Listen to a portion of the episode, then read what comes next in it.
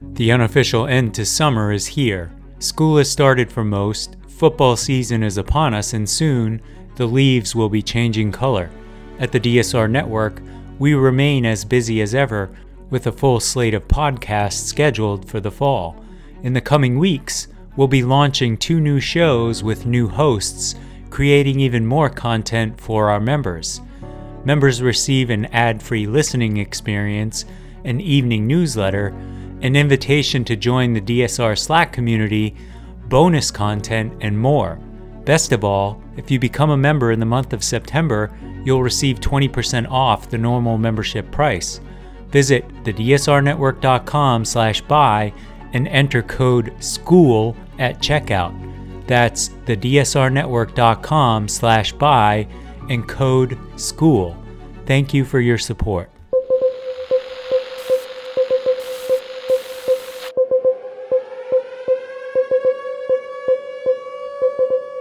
September 20th, 2023, and this is your DSR Daily Brief.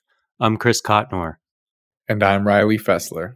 Our top stories from international outlets this morning ethnic Armenian forces in Nagorno Karabakh have agreed to a Russian brokered ceasefire following a recent offensive by Azerbaijan. One of the key terms accepted is the proposal for complete disarmament. Azerbaijan has demanded a full surrender. The conflict in Nagorno Karabakh has a long history with Armenia and Azerbaijan fighting two wars over the region since the collapse of the Soviet Union.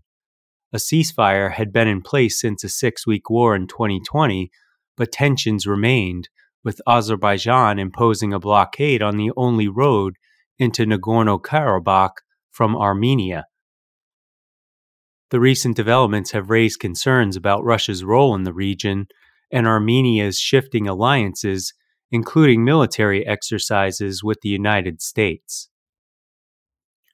Ukrainian President Volodymyr Zelensky appealed to the United Nations General Assembly for more allies and aid in countering the Russian invasion of Ukraine, framing it as a matter of global security and survival.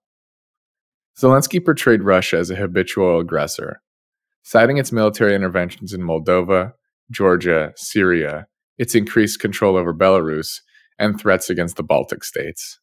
He emphasized the global implications of the conflict, including Russia's use of Ukrainian resources as a weapon against the international rules based order.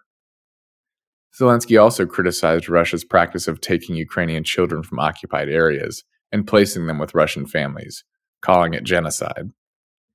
He sought international support for a 10 point settlement program and urged caution against shady dealings in peace negotiations.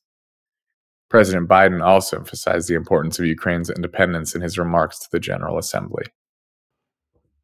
Splits within UK's governing Conservative Party have become evident following reports that Prime Minister Rishi Sunak is considering loosening several key environmental policies.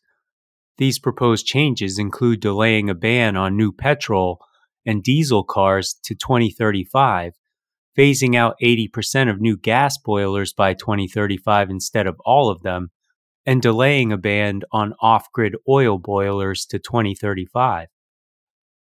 Sunak emphasized his commitment to the UK's goal of achieving net zero carbon emissions by 2050, but suggested a more proportionate approach. The report has exposed deep divisions within the party, with some members expressing skepticism about aggressive decarbonization measures, while others warn of the damage such changes could inflict on business confidence and investment. Industry voices, including carmaker Ford UK, have also expressed concerns about relaxing electric car goals. In other news, India's main opposition Congress Party has supported the government's rejection of Canada's allegations regarding New Delhi's involvement in the murder of a Sikh separatist leader. The Congress Party called for united stand against threats to India's sovereignty. The dispute arose following Canadian Prime Minister Justin Trudeau's comments linking Indian agents to the killing of Hardeep Singh Nijjar. Indian officials dismissed these claims as absurd and expelled a Canadian diplomat in response. Congress criticized Trudeau's defense of Nijjar and accused Canada of supporting Khalistani sympathizers. Khalistan represents an independent Sikh state, which was the goal of a violent insurgency in the 1980s and 1990s. The conflict led to significant casualties, including the assassination of Indian leaders. Canada has a significant Sikh population, and India has long been concerned about Sikh separatist activity there. Both countries have frozen talks on a potential trade deal as tensions escalate. Afghanistan remains the only country in the world with restrictions on female education two years after the Taliban banned girls from school beyond the sixth grade. The ban, motivated by the Taliban's interpretation of Islamic law and their extreme orthodox beliefs, has triggered global condemnation and remains a major obstacle to the Taliban gaining international recognition as the legitimate rulers of Afghanistan.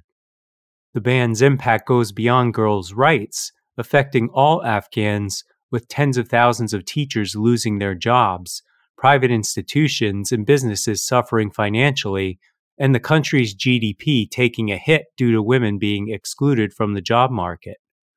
The Taliban's stance on girls' education is unlikely to change easily, but internal pressure from ordinary Afghans seeking international acceptance for economic growth could eventually influence their policies, though it may take years for the ban's consequences to trigger significant unrest.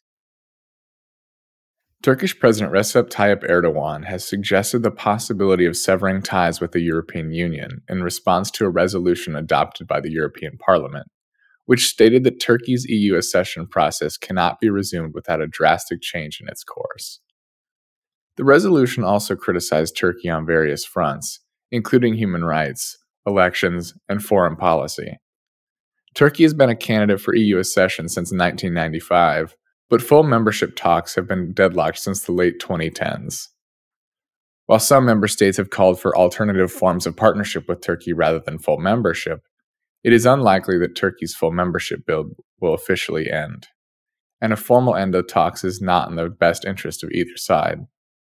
Instead, a cooler relationship and finding alternative ways to cooperate are more likely outcomes. In lighter news, police in Kentucky are trying to find the owner of a small stray pig found wandering loose on the appropriately named Bacon Creek Road. The Corbin Police Department said in a Facebook post that officers came across the pig wandering loose on Bacon Creek Road while they were on patrol the department shared a photo of the pig riding in the back seat of a patrol cruiser. Seriously, if you own this pig, he is in custody at the Corbin Police Department. Please hurry before the Corbin Fire Department gets hungry, police wrote. That's all the news we have for you today. Be sure to rate, review, and subscribe so that more people can find the show. If you have a tip, topic, or correction you'd like to flag for us, please email us at podcasts at thedsrnetwork.com.